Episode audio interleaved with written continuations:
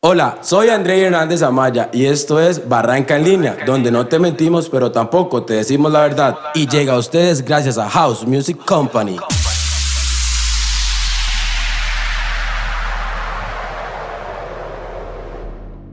Hola, hola gente, sean todos bienvenidos a nuestro programa. Ya como todos saben, Barranca en Línea, nuestro primer podcast. La verdad aquí un poco nervioso, pero es lo normal, ¿verdad? Este, el día que no tengan nervios o miedo por lo que estoy haciendo es el día que me tengo que preocupar, como hacía el profesor.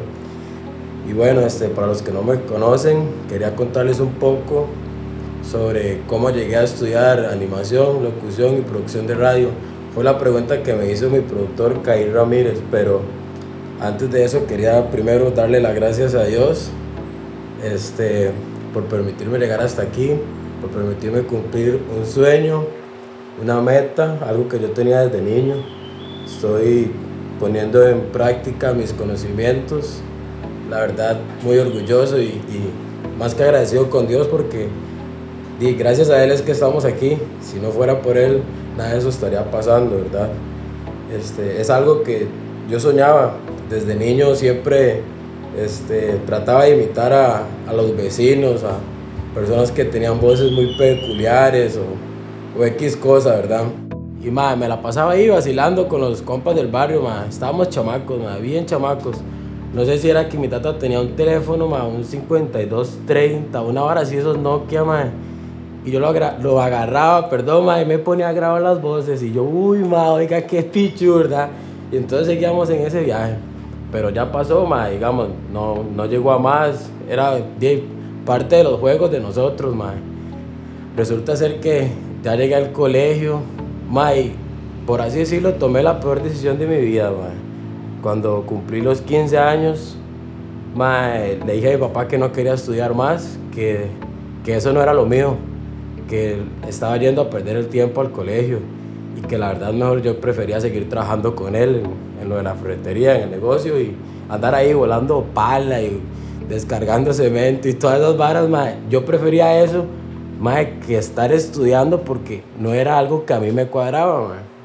Entonces de, tiré todo para arriba, mae. Sin duda alguna fue la peor decisión de mi vida, mae. Pero de ahí la verdad no, no tengo que agarrarme de eso, sino más bien de ahí me impulso para, para lograr las cosas que siempre he soñado, ¿no? Entonces, mae, resulta que por allá en el dos mil dieciocho, mae, estaba, mae, me la pasaba muy enfiestado, mae. Y un montón de cosas, mae, que todavía no se las quiero contar, pero por ahí va el asunto, ¿verdad? Resulta, mae, que en el dos mil dieciocho sale una publicación en Facebook donde me decía que si me gustaría estudiar animación, locución y producción de radio, que ellos me daban la beca. Entonces, mae, yo llegué y participé. Llegué y me metí, mandé correos, números, teléfonos, toda madre. Mae, yo tengo un problema.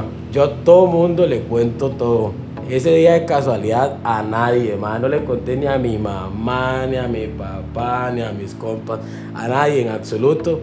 Me lo guardé, seguro quién sabe, andaba muy pegado, quién sabe qué, que no quise contarlo, ¿verdad? Resulta, mae, que como al mes me responden y me llega la vara de que había sido uno de los beneficiados para la beca, que felicitaciones y que no sé qué.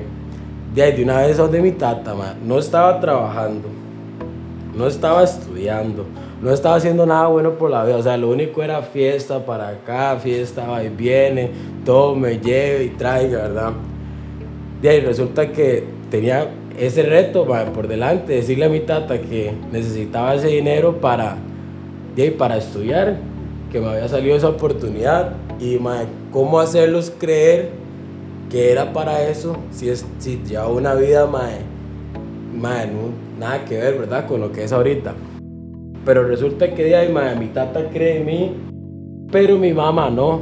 Mi mamá siempre ha sido bien difícil, mae. Entonces, mae, la vara es que llega y, y yo, yo le decía que yo ocupaba X cantidad de dinero y ella lo que decía es que era para, para ir a enfiestarme, ¿verdad? Dice, usted esa plata lo que la va a agarrar es para pegarse la fiesta allá arriba, San José, que no sé qué.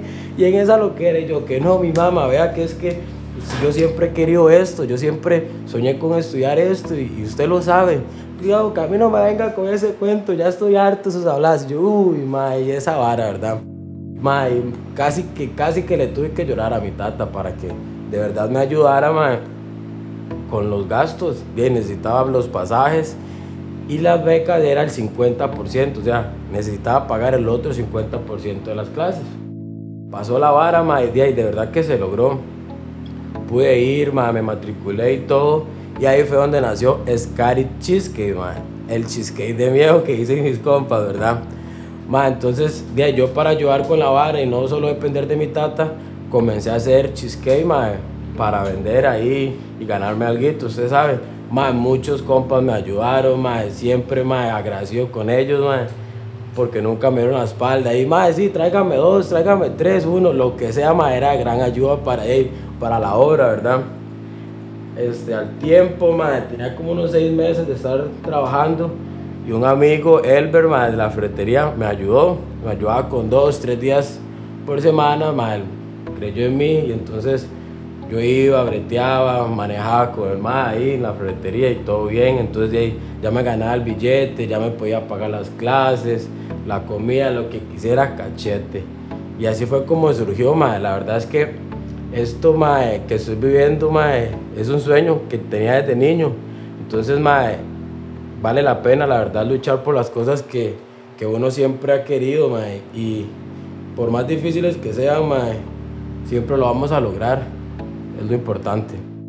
Por más obstáculos en la vida, por más pruebas, mae, la verdad es que la gente no tiene que cansarse de luchar por sus sueños, por lo que quiere cumplir. Porque, mae, si usted se aferra a creer en que sí lo va a lograr, a poner su fe en Dios o en lo que usted quiera creer, mae, pero que usted lo va a lograr, lo va a hacer, mae, es lo más importante. Mae, es, es satisfactorio, mae, lograr esas cosas. Esto es solo un poco, mae, la verdad, de lo que he vivido o lo que he pasado para poder llegar hasta, hasta donde estoy ahorita, mae. Soy de las personas, o bueno, siento que soy de las personas que no busco las cosas, sino que las atraigo. Son cosas que quiero y llegan a mi vida porque así tiene que ser, mae. Este, y para cambiar un poco el tema, eh, mi productor me pregunta que cuál es la proyección de los podcasts. La verdad es que no hay un tema en específico. Acá queremos compartir con todos, mae, sus anécdotas, sus historias, mae, cualquier cosa que a usted se le ocurra. Si usted quiere venir aquí a contar chistes, venga a contar chistes, mae. Si usted quiere venir a contar sus historias que usted vio desde carajillo, mae, alguna historia, lo que a usted se le ocurra, usted me dice, mae, yo quiero estar en el programa, voy a hablar de X cosas, y te damos el espacio para que lo hagas. Aquí todas las personas son bienvenidas, todos son recibidos, y la verdad es que es lo que queremos, que dar a conocer esos emprendedores, mae, esos deportistas, mae, esa gente que, ese talento que hay aquí en Punta Arenas, mae, en general. E igual, si tenemos que traer a gente de afuera, lo traemos, todos van a ser recibidos, mae. Ya saben, gente, esperamos sus historias, sus comentarios en Facebook, mensajes, lo que sea, Instagram. Pueden escribirnos. Para la próxima, para el próximo podcast, perdón, les traeremos algún invitado, una sorpresa, espérenlo. Lo que quieran compartir, emprendimiento, marcas, todos van a ser recibidos nuevamente. Lo sigo repitiendo, mae. Listo, viejo. Y eso que no les conté sobre las pillas que me pegaba. No me está grabando, playo, sí.